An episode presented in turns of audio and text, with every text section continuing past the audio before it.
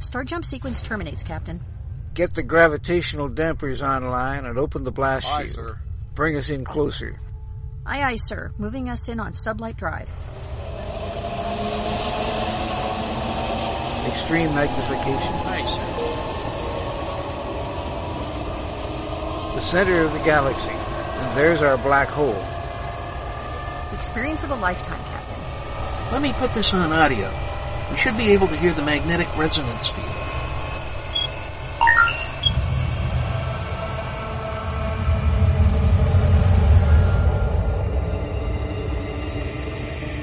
This is it, ladies and gentlemen. The edge of time and space, where the impossible can happen. Welcome to the event horizon.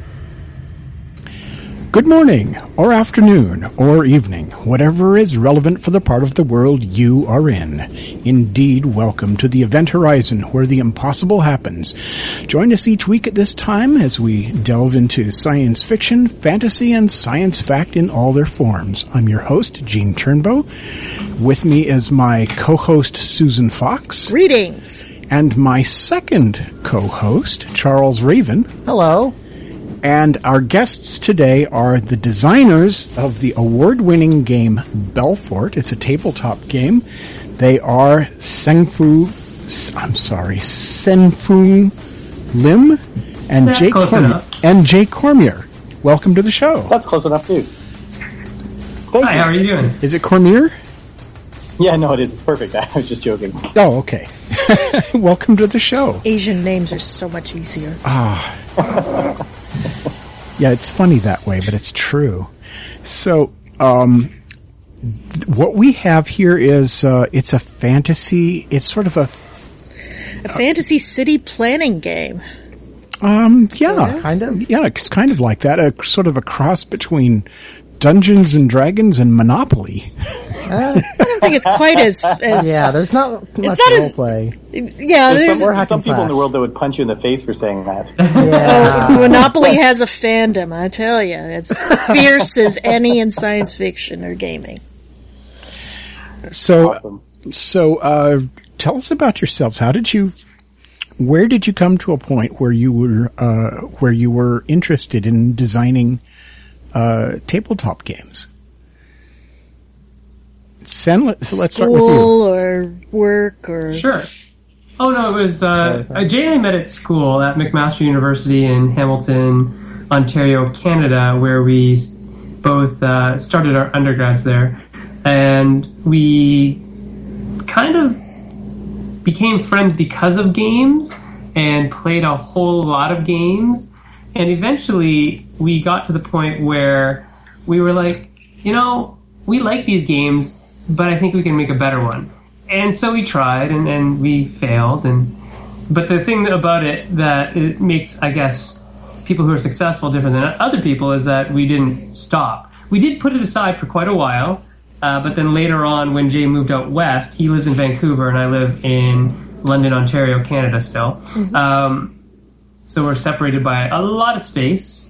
Um, we decided to pick it up again as a way to maintain our friendship and, and stay in touch with each other across the large distance. Um, games, game making became uh, our our way to keep talking to each other and keep doing things together. And Jay, what about you? Yeah, I mean, uh, it was. I mean, we've both been playing games our whole lives, and uh, but it was Sen that introduced me to that uh, wonderful uh, crack cocaine known as Magic: The Gathering. no, yeah. Yeah, that'll do it.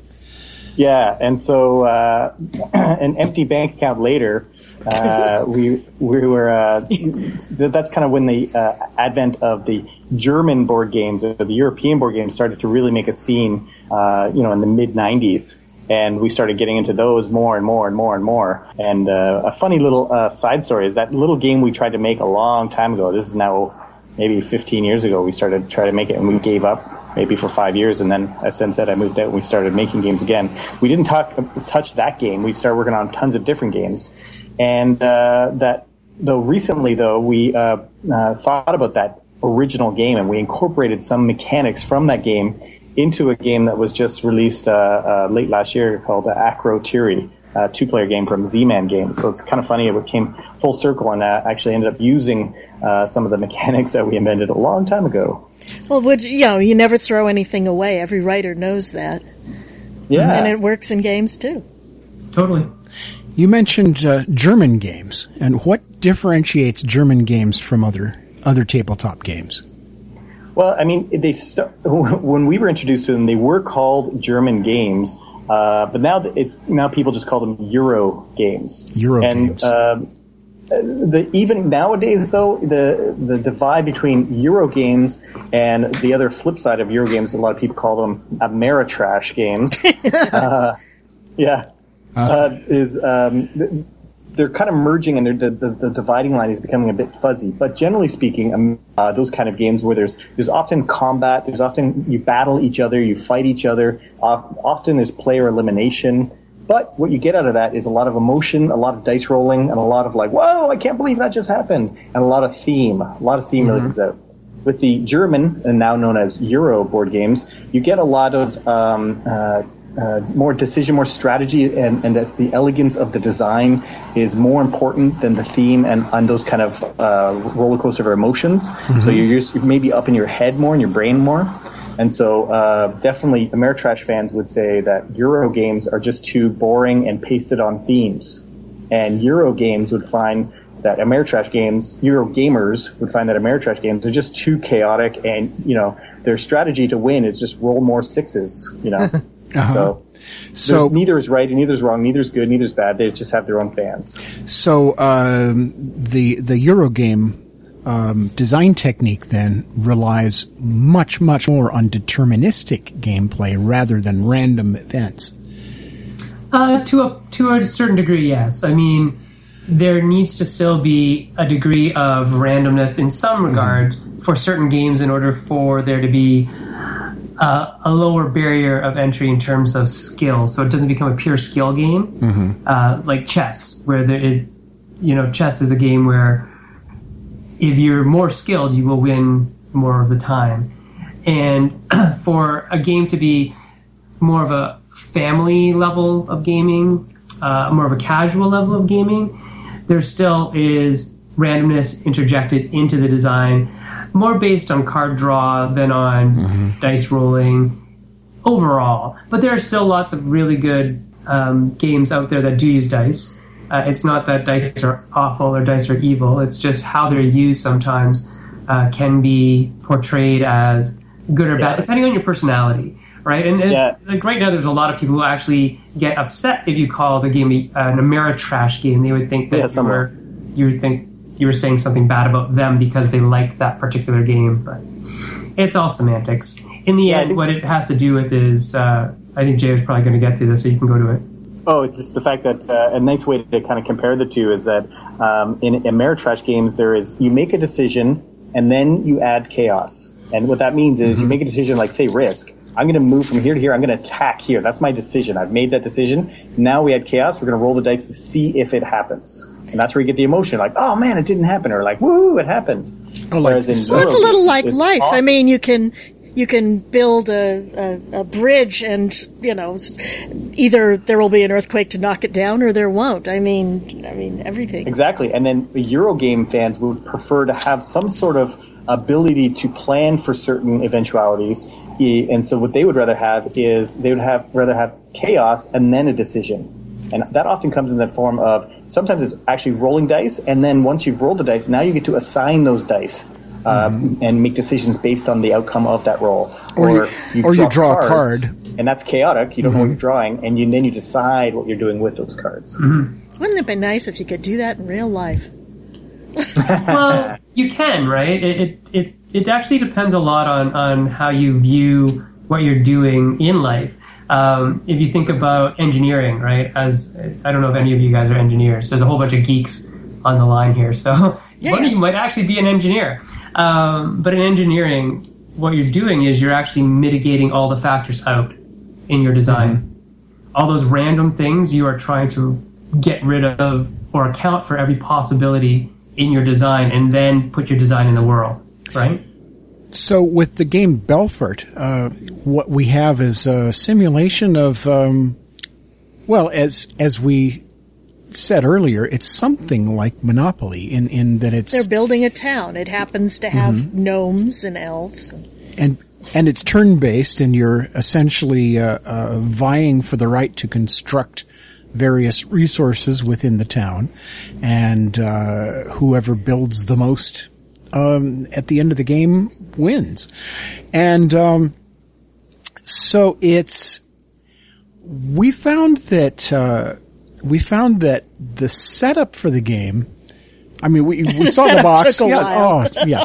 The setup Picking took a all the while stickers on stickers, things. yeah. peeling all those stickers, and it, so we, you know, we made a sort of a little party out of that. We had four people putting stickers on, and it took us about an hour, and, uh, you know, just to figure out where all the stickers went and to make sure we didn't put the wrong sticker on something because we had like one shot at it. Uh, at least yeah. we only needed to do it once. That's true. Next time we can go s- Dive into the game. That's true. Uh huh. That's, true. But But funny uh, story about the stickers is that when we made a prototype and we were playing our own version of the game, we didn't we didn't have tokens like that, and they weren't stickers. They were like um, little figures, like little pawns. And uh, there's a, there's a point in the game where you can promote one of your elves or dwarves to a master elf or dwarf. yes, And how we did that in our prototype is we, we had these tiny little hats. it was so cute. A little hat on the little pawn, and it stuck on perfectly, and it was so cute. And we were kind of uh, hoping to see what that would turn out in the end. And we, uh, initially, we were a bit disappointed. We're like, "Oh, tokens! Well, no more hats." and um, Oh, now uh, in I the want to end, sew some actually. hats. it's all The tokens the have two benefits. One is you get to see a little bit more of the uh, really awesome artwork by Josh Cappel, Mm-hmm. and secondly, uh, you can actually stack the tokens. And this actually makes it easier to determine who's got the majority in each of the resource types at the end of every uh, collection day. So that's Oh, yes. that's That actually a nice sense. functional benefit. yeah, it that actually really did help, and uh, Mm-hmm. we didn't get to. We played. Uh, I think we played up to the first season. You know where where uh, where the first. I, we played the first three months. First scoring. Yeah, the first Oh, yeah, we for the played first the first scoring, and we were able. We didn't have. We were like uh, we started at eight o'clock at night, and uh, and we ended up. It was still it was midnight, pretty close to midnight, and we hadn't finished more than the first year. It, does, it doesn't help if we didn't read the entire manual. Yeah, well, Well, your own. yeah, you know, we had this we had this huge learning curve that went with it. So we asked we Now, we what's guessed your that experience with Euro games? Well, uh, for me, most of my experience with Euro games have been uh, things like Avalon Hill and War Game simulations. Ah, so Oh, okay, so more actually more American style games. I guess so. Yes. It, it, Yeah. That sounds kind of funny if you're talking about Kingmaker, which is not about an American scenario, but yes. Yeah, yeah. Well, it's interesting because the Belfort is definitely not considered. Uh, there's a term called gateway game, where uh, if you're trying to get people to like the hobby that you have of playing board games, uh, there's certain games that you would want to, you know, have them play first to get them like intrigued that maybe are a bit more accessible and a little bit more quick to set up, quick to play, and and you get it. And uh, probably the biggest uh, example of that is Settlers of Catan. Oh yes. now yeah. actually just Oh, called yeah. Catan. Insanely popular. Uh, There must Yeah. be 25 different flavors of it at this point. So Belfort's like a next level. Like after you've kind of got into these kind of games and you're kind of got your head wrapped around the types of decisions you got to make in these kind of games, then Belfort's definitely a more medium to heavy style Euro game. And, and for those kind of players, Uh-huh. like average game would probably be a two hours, hour and a half if you're playing with three people, but upwards of two hours for four or five.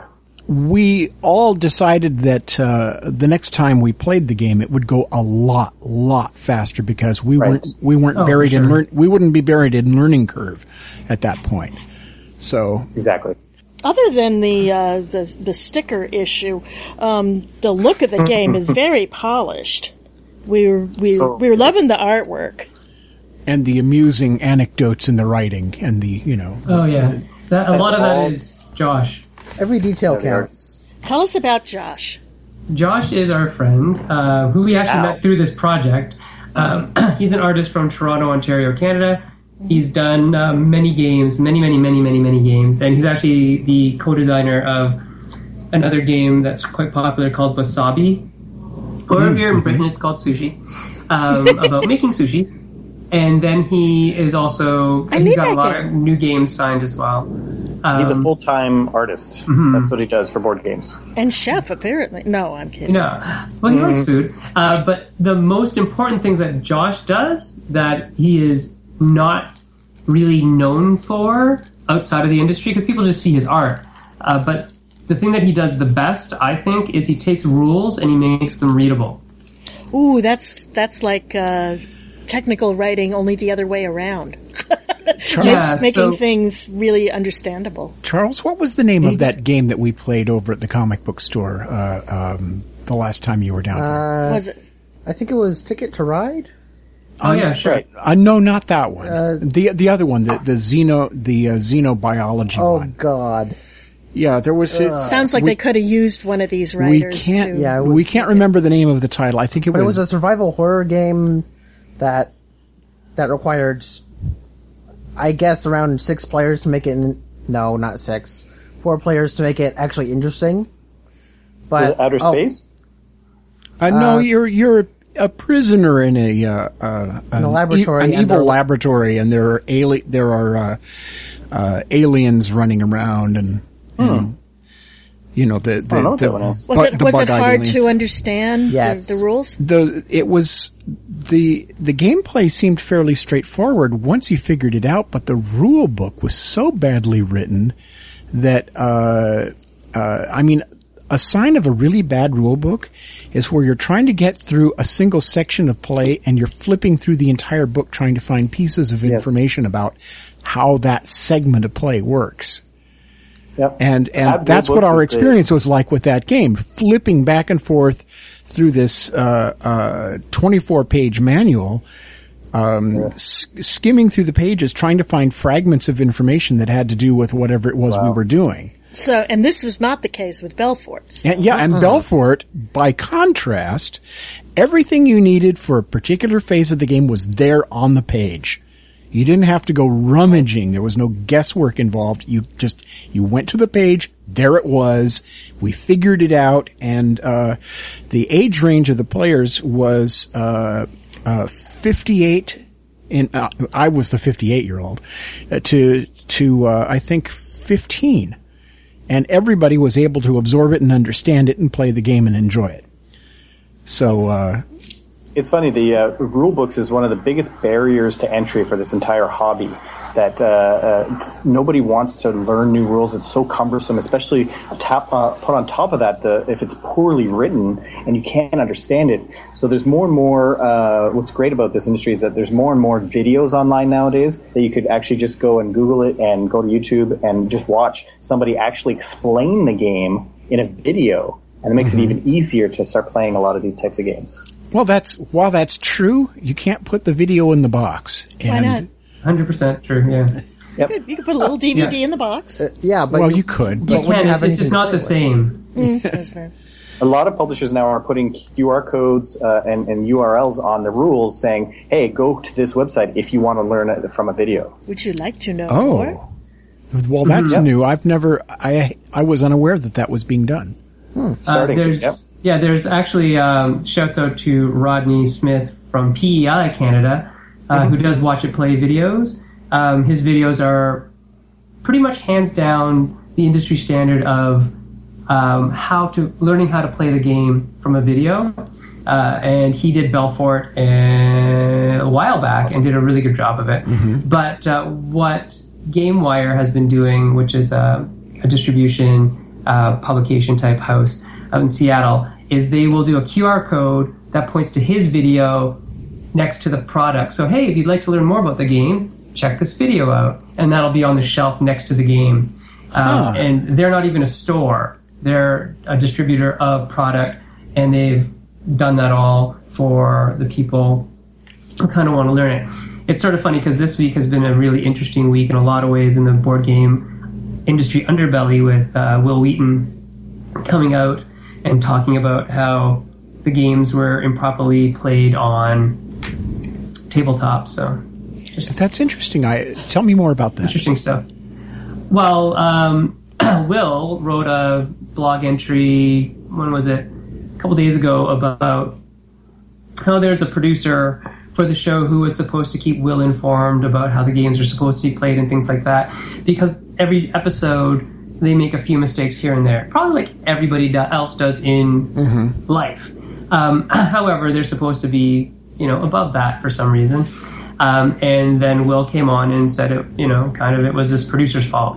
Um, and it's just a, Whoa. an interesting way that uh, he did it. It was not the he did not follow his own law. Let's just put it that way. Ooh, that's like pointing fingers isn't cool. Yeah, That you. ooh. but um, yeah, because Wil Wil has the code of you know don't be a dick, right? Uh-huh. So, I've never been a Richard. Yeah. but uh, anyway, it's not a So pop- getting that back to get. I'm sorry, Charles. no wonder it's not a very popular name. Yeah. Not anymore. Uh, getting back to Belfort. sure. Uh, what gave you the inspiration for this one? I mean, this is uh this is kind of a a different spin on the whole resource building game. You're making It was- city engineers out of all, all these kids. You know that. Yeah. Do you remember the uh, game Warcraft 2? Oh yes, yes I do. That's it. That's the inspiration. And basically was, well, can we make a game uh, that has that feeling of sending workers out to do things, to collect resources, and then using those resources to build buildings, and then those buildings allow you to do other things. Mm-hmm.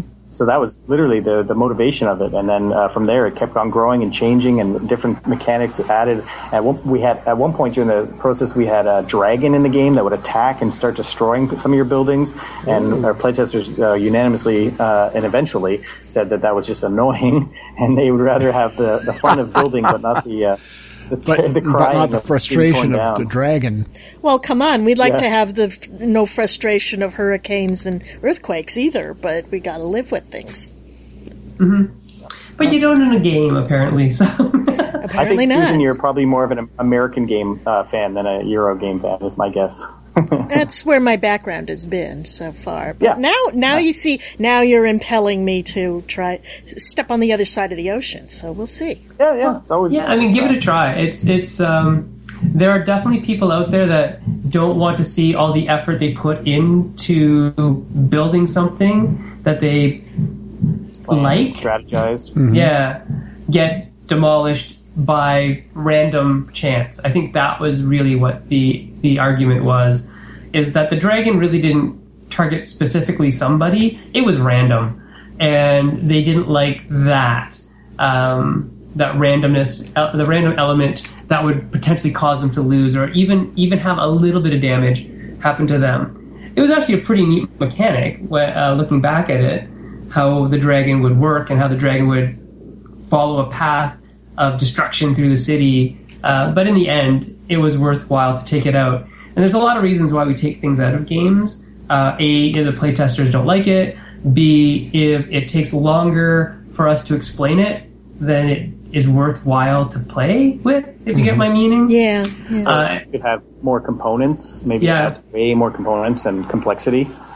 yeah. And so there's a lot of reasons to take something out. And it, so the dragon got axed. Oh, I have a question. Sure. Um, what if there are a few players out there that really love Belfort, but they want to make it interesting? Is there a way to actually uh, make a more advanced version of the game so that the dragon is actually in there? Well, Well- not necessarily the dragon, but we do have uh, two things you can do. One, if you remember at the beginning of the game, you were guided to uh, shuffle up these guild tiles and put five of them out on the board. And uh, you can do that randomly, or you can actually just not do it random and choose. And there's some of them are interactive guilds, and they say right on the back, it's got a big letter I on the back of it. And the interactive guild gives you a little bit more of that uh, not combat, but like you can actually target specific players and steal their resources or, or hurt them in some ways. So that's Yeah. if you like that kind of game, you can make Belfort a little bit more into a take that kind of a game. Okay. Secondly, uh, we already have an expansion out for the game, lovingly called Belfort: The Expansion Expansion. because it's all about expanding your uh, buildings and making your buildings even better. And so uh, part of the expansion uh, comes with all these different assistants to help you make your buildings better. So at the beginning of your of a turn, everybody chooses an assistant, and all the assistants are more fantasy creatures like centaur and uh, gargoyles and stuff like that. And they all have these cool abilities that let you do more and more fun and funky things that break rules in the game. So that's like considered an advanced version of the game is uh, is to play with the the assistants and the expansions. I want to try that. That was one thing I Well, was yeah. noticing uh, when we were playing the basic game that uh, that that appeared to be missing from the gameplay, and now I know why. Because we weren't Yeah. we were just trying to get through it and, and play a basic game without the extra rules. And well, also the thing you don't notice if you don't play to the end is that uh, the, the the scoring in the game is is called area majority, where you're trying to get the most uh, of your buildings in each district.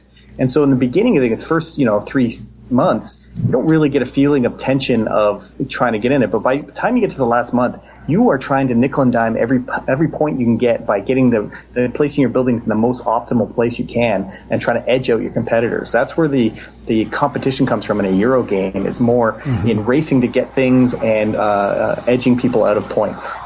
And the other thing that you probably missed was the taxation rules. Um, if you don't go past a certain amount of money, it or points, you're not going to get into taxation where you actually have to plan ahead because you know taxes like death are inevitable, uh, and so you know how much you're going to get taxed because of what your score is. So you have to try to feel out how much should I save? Is it worthwhile to save this or spend it now because I'm going to get benefit from it? Did so you guys see that the taxes around the outside of the board? Oh yeah, we saw Yeah. that, and I actually had to deal with that a little bit.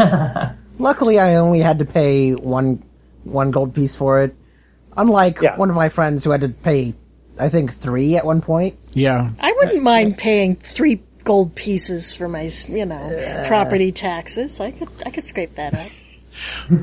I I I was thinking about what you were saying about the uh, the dragon and uh, and why the players were uh, getting upset about that, and I thought that uh, maybe the reason they didn't like it is because it broke the paradigm. You know, that your the the gameplay uh, paradigm for the game, uh, which is um, very Euro game, and then you have this dragon element which runs around and destroys things randomly, and suddenly that's very Ameritrash style. Yeah, and a good I think that's what he was observation, saying. Yeah. yeah, and Yeah. The, the two the two approaches don't really mix all that well. Yeah, they don't blend. well, They- they, they there's some games that do, yeah. Some more and more now. There's some games that kind of mix them in unique ways, uh, and sometimes they hit and sometimes they miss. But uh, yeah, it's possible. just But, yeah, we just didn't figure it out for that one. Yeah, and the, I mean, it's it's like imagine if you were playing with your friends and you were all building towers out of bricks, and then somebody ran in and kicked them all down. That's kind of how they felt. Yeah, And, and I I, can see that. understand that. Yeah. you don't want that. You got enough of that in real life. You don't want that yeah, in like play taking down life. sandcastles. I mean, at least you know a, a dragon is a somewhat more fantasy element rather than an earthquake or a hurricane to uh, Yeah. bust your house. Mm-hmm. That's why the expansion with all the assistance is uh, uh, well received from the people that have played it because it's uh, it adds a lot of that fantasy into the game. The expansion, expansion. Yeah, it's I like it. hard to find actually. is it yeah, is it yeah, out they yet? only did one print run of it. Can we find it? Is it out yet? It's oh, been wait, out for a it's while. been out yeah. for a while, but Okay. yeah, it's it's uh, it may be hard to find. Um, you never know though. I'm you a look good hard enough. finder. So Belfort, uh, Belfort won the Geekie Award for 2014 for best tabletop game, but And the game we itself, there. and we were Oh, there. you're We were uh, we out. were hosts of that. We were in the audience at the time, Oh and my uh, god! It's uh, embarrassing. No, no, it was did- awesome. but it also won uh, the DiceHateMe.com Game of the Year award in 2011. I love that name. Dice hate me. Dice Hate Me, and uh, Well, luckily there's no dice. Yeah, really. yeah, is. and, and uh, so the game has been out actually for a while, and Yeah. and so what have you done since then, and where are you going? Well, we, we've released a bunch of games. Um, so, a couple other ones that have been doing pretty well for us are games like um, Akrotiri, which Jay mentioned before, out from Z-Man Game. It's a two-player game where you're mucking around in the Mediterranean um, near the islands of Greece, uh, actually the island of Akrotiri, which is now Santorini. and you're in an ancient mariner plying his wares around the the islands. But the real goal is to unearth un- and excavate ancient temples. And so you're going around all the the islands there, um, shipping goods back to the island of Santorini in order to get money to go back out and pay for the excavations to get the temples. And it's basically a race to see who can get there, uh, find six temples first. And the game escalates in that as you find temples, you you get to do more and more actions. And so the person in the lead sometimes gets a little bit more of a lead, but it's really interesting how the game plays out because the person who is usually slower has a stronger economy uh, and therefore can catch up. The coolest part about it is the fact that you got these map cards, and they they tell you and you you alone where a temple is hidden. And the whole game is actually what's called a tile laying game. So every turn you add a new tile to the board, making the, the board bigger and bigger as you play. And you have to play these tiles in a way such that it makes your map card come true. And that to us is a pretty Oh. new and novel kind of mechanic and concept for a game. And uh, so far it's been very well reviewed and received. So that's, I that's like pretty that. exciting. That's pretty original. Sort of. Yeah, so if you like two player games, give it yeah, a it's shot. two player only, yeah.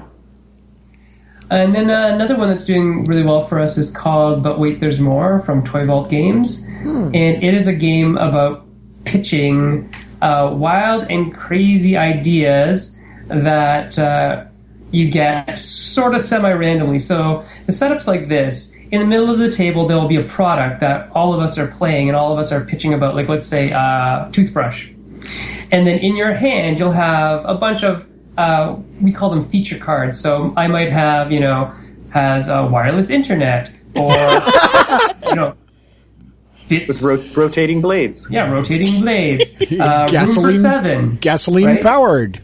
Exactly. Yep. So I'll play. Let's say I'm first. I'll play my card and say, "Hey, you know, today for sale on uh, from Senko, we have the toothbrush with rotating blades. That's right. It not only does it brush, it's going to cut all the plaque right out from between your teeth. But wait, there's more. And when I say, "But wait, there's more," then I flip over the top feature card at random so I don't know what it is.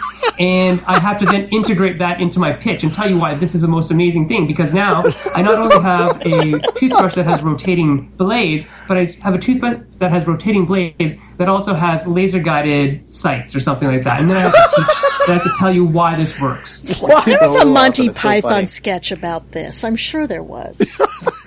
That's pretty funny that you say that, but yes. Um, and then more recently, uh, Jay, we've been getting into a lot of uh, intellectual property games. So I think one that's coming out really soon is from IDW Games, Pandasaurus Games. They're the ones who released Machi Koro. Um, the game is uh, Orphan Black. right. So if you like the TV show, yeah. And all the. We were tokens look the the same, game. right? Oh, no. but they have different hats. They, they could. It's all Yeah, that about, one's kind of it's cool. all That's about like the a, hats. It's called a. De- that one's called like a deduction game in which you're trying to deduce uh, which faction uh, each player is on, and as a faction, you're trying to coerce and influence uh, each of the clones to come to your faction, but you don't want to do it so overtly that everyone knows which faction you're on. So it's a kind of a clandestine kind of uh, feels very much like the show. Yeah, so you don't play a clone. You play either the, excuse me, the uh, Bird Watchers or the Neolutions or the Proletheans, and then you're trying to draw the clones into your your your fold. It's a pretty neat game. Yeah.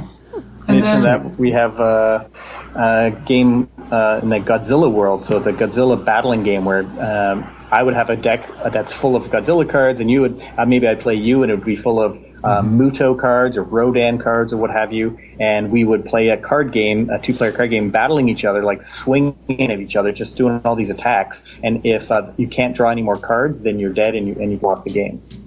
And so that's uh, that's going to be interesting because that has a big scope to it. Because the idea is that you buy the, the cards and they come uh, the exact same set you'd buy uh, everywhere in the world, but you could buy multiple sets and you could start to kind of make your own deck with those cards. And so that's been a very fun and interesting design challenge for us.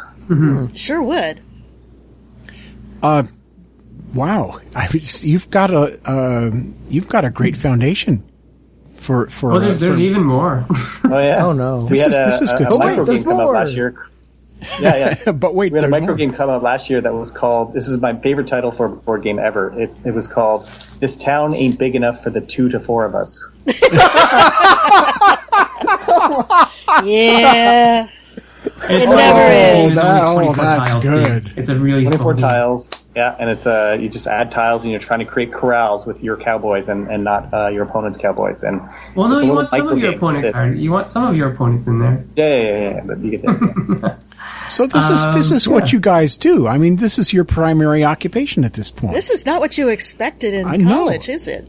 It's- Well, it, no, it, it actually isn't our primary occupation, unfortunately. Not yet. Not yet. It's That's our you know, goal, though. Yeah. the game the game design world is an interesting world. It, it's not super lucrative, but it can be if you you hit it right. If you if you either make a lot of games or you get a few games that are what we call evergreens in the business, where then they'll perennially sell uh, at a certain level no matter what. Um, and s- like Catan or Ticket to Ride that you guys already mentioned. Um, games like uh, King of Tokyo by Richard Garfield, uh, IELLO Ga- IELLO Games. That's kind of up there in that game that everybody knows it in the in the business or in the in the hobby, and they will recommend it to other people to buy as a good gateway game, as a good game that you could buy for anybody and they'd probably enjoy it. Um, and so we're hoping for some of those, and then we're also hoping that some of the licensed products become, um, you know, at least lucrative enough that uh, it pays off for some of the trips that we have to make to conventions and whatnot. So And as been, long, as long as my wife doesn't uh, think that I'm paying out the nose to do anything that I'm doing, then it's all good. We've been really fortunate too because uh, with Belfort being our first game that came out, really, uh, it was very well received and winning awards and whatnot. And uh, there's a board game site called uh, BoardGameGeek.com, which uh, allows people to go on any user that's on there and rate games, and uh, then it it puts all of them in a list to show you what are the top rated games of all time. And uh, there's over 60,000 games in this database, and Belfort is currently in the top 250 games Nice. wow. what's thank you yes what's great about that is that uh, going out of the gate now we going to other publishers and and pitching games to them to say hey do you want to publish this? It kind of gives us a little bit of a clout a little bit of a, a tiny reputation that we can at least uh, they know that we're you know not some you know doofus or something. We actually you know know how to make a game i guess. That's been nice Yeah, and I mean a lot of the other stuff that we do in the industry as well. So Jay and I will be going to Gen Con, actually for our first time, uh, in Indiana at the end of July, and we're putting on a seminar on how to pitch games to publishers. Um, so that's a good one. Uh, and then I host a show called Maple Syrup with another uh, friend of ours, Daryl Andrews, another game designer, and we just talk game design with publishers, with game designers, with people in the industry. Excuse me. I so don't, I don't think they get the, the, the reference because in in the board game world, there's a, a figure called a meeple, and it started off in this game called Carcassonne, which is a very, it's another evergreen title game, and it's basically a wooden uh, uh, kind of person, and it looks like a little person standing up, kind of in a YMCA pose, the Y, and his, his hands are up, and so many games use this little uh, figure. Uh, for various, um, you know, t- tokens or pawns moving your guys around, that it's been dubbed the meeple, M-E-E-P-L-E. Yeah, I've seen that around. Okay. Yeah, meeple. And so Sen's show is called Meeple Syrup. Oh. Canadian. Okay. Oh, of course it is. maple syrup, maple syrup, get it? Yeah. Uh, yeah, Yes, we get it. yes, we get I, it. I hadn't quite heard the Somehow the, the word meeple vowel. got uh, got et by the uh, system. Yeah, I I, would I heard maple. accent. I I heard maple. I heard medieval and going medieval syrup. Oh. That- that- Medieval syrup. Tasty. What's medieval syrup? I got I got recipes, buddy. Don't mess with me. Don't mess with me in historical cooking. Uh, Susan is an expert in historical and medieval. Which is why which is why my eyes little Food. brightened up when when I heard about Josh's sushi game. I'm going, I gotta try this. yeah, you'll like it. It's it's a really good game. Actually, he's uh, he's pitching a whole line of food related games at some point. So Dude, I need this. Now, do we actually get to eat some parts of it? If you're no. nice to me, You I'll have to buy the whole game over again. So we actually partnered with Josh, and the three of us actually designed our own game. This one, this is another game that's coming out next year, and it's a it's maybe the second best title for a board game, and it's called Rock Paper Wizards. Ooh. and it's a super cool concept in which uh, it's a very fun social game in which there's a, a different uh, cards on the table that have different hand gestures, and they keep getting replenished. So there's all these different types of hand. And each hand gesture is a different spell. And you look at the hand gestures, and then everyone says, "You're ready." You put your fists up, and you and you do a rock paper scissors kind of motion, but you then use put your hand into one of these gestures and point it at one of your opponents, and you cast those spells on each other. And it's awesome. It's so fun. We're sitting here making stupid hand gestures at each other. That's Yeah, good yeah. radio, man. So was this perhaps inspired by that uh, that infamous T-shirt, a rock paper scissors lizard Spock? It wasn't. No, it was just inspired by was- Sen had an idea of making a game that used fewer and fewer components, and so Mm. Sen was like, "Well, maybe we can just use our hands as a component." Then that's super cheap. What a You don't have to ship those. You don't have to put stickers on them. That's where it started. Yeah. That's awesome. That's awesome. But it doesn't use the rock paper, scissors wizards. mechanic. It doesn't have a rock beats uh, paper, uh, rock beats scissors, that kind of a mechanic. It it just you're trying to damage each other and steal each other's coins. Oh, Okay, that's I very try cool. that. Yeah, there's a lot of Yeah, really looking forward interesting seeing mechanics in there to, to keep everybody in the game. It'll actually be kickstarted next year Mm-hmm. um, out through uh, Michael Coe's company, Gamelyn Games. They do all the Tiny Epic Galaxy, Tiny Epic Defenders, all that kind of stuff. So Mm-hmm. Well, definitely come around and, and promote it. You know, this is Kickstarter Central around here. I would love to play that. Yeah, we uh, we are taste setters at Krypton Radio, and uh, well, and people do pay attention when we say, you know, hey, look at this, it happens. You know, remember that Nice. uh, steampunk alphabet book that did so well? Oh my God, yeah, that just launched, didn't it? Or in- right after we. Yeah, it it just we talked about it and it went kaboom, and and he got like uh, Not uh, literally, of course. Well, yeah, but he got like 35 percent of his Kickstarter like within two days after we broadcast. Well, we'll have to send you a, a copy of Rock Paper Wizards before we uh, launch our Kickstarter campaign. Please, we'll, we'll, we'll please. do it. Yes, please. Fortunately, uh, you know the hands won't be. You won't have to include those in the box. Yeah, those so the we shipping have. will be a lot. we already We should say that on the box. Hands not should. included. Hands not included. Perfect. Oh, Pete, you I'm know, gonna write that on you know the, what? uh, You're going to get letters from amputees complaining. Oh no. They cannot play this Why game. would an amputee buy a game that you need hands to play? I don't know. Some people will will complain about a sunny day. Well, you know. I can see a comic strip though. If somebody has that in it, that'd be funny. Well, you could have that for free and worth every penny. Yeah. he keeps casting the fireball spell, which is just a fist. Oh, oh, okay. Uh, Jay and Sen, thank you for joining us on this episode of the Krypton Radio's weekly production of the Event Horizon.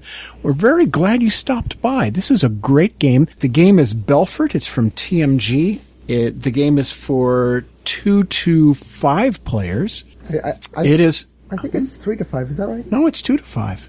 You can play with two. Yeah, you can play Okay. with two. Two is too young to play this game. and it's just it's just brilliant. It's a fantasy take on resource building and very strategy oriented. It's a brilliant game, winner of the 2014 Geekie Awards for best tabletop game and very well deserved. Thank you both for joining us. Thanks for having Thank us. you. You have been listening to episode 105 of the Event Horizon on Krypton Radio for June 27th, 2015. Our guests this evening have been Sen-Foong Lim and Jay Cormier, designers of the fantasy resource building game Belfort, winner of the Best Tabletop Game Award from the 2014 Geekie Awards. This episode will air again on Sunday, June 28th at 4 p.m. Pacific and at various additional times throughout the coming week. Consult the program schedule on the KryptonRadio.com website for show times in your area. If you would like to appear on the Event Horizon, or you know or work for someone who does, please write to our production manager Kat Carter at catcarter at KryptonRadio.com. if you would like to become a patron of Krypton Radio, and we strongly urge that you do. You can do so at patreon.com slash Krypton Radio. That's P-A-T-R-E-O-N dot com slash Krypton Radio.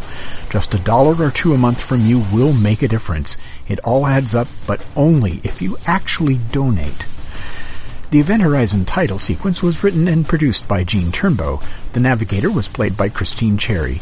The science officer was science fiction illustrator Mark Schurmeister. The engineer was Christian B. McGuire, and the captain was voiced by legendary science fiction author Larry Niven. This program and its contents, except where provided by others, is copyright 2015 by the Krypton Media Group Incorporated. The Event Horizon. It's sci-fi for your Wi-Fi.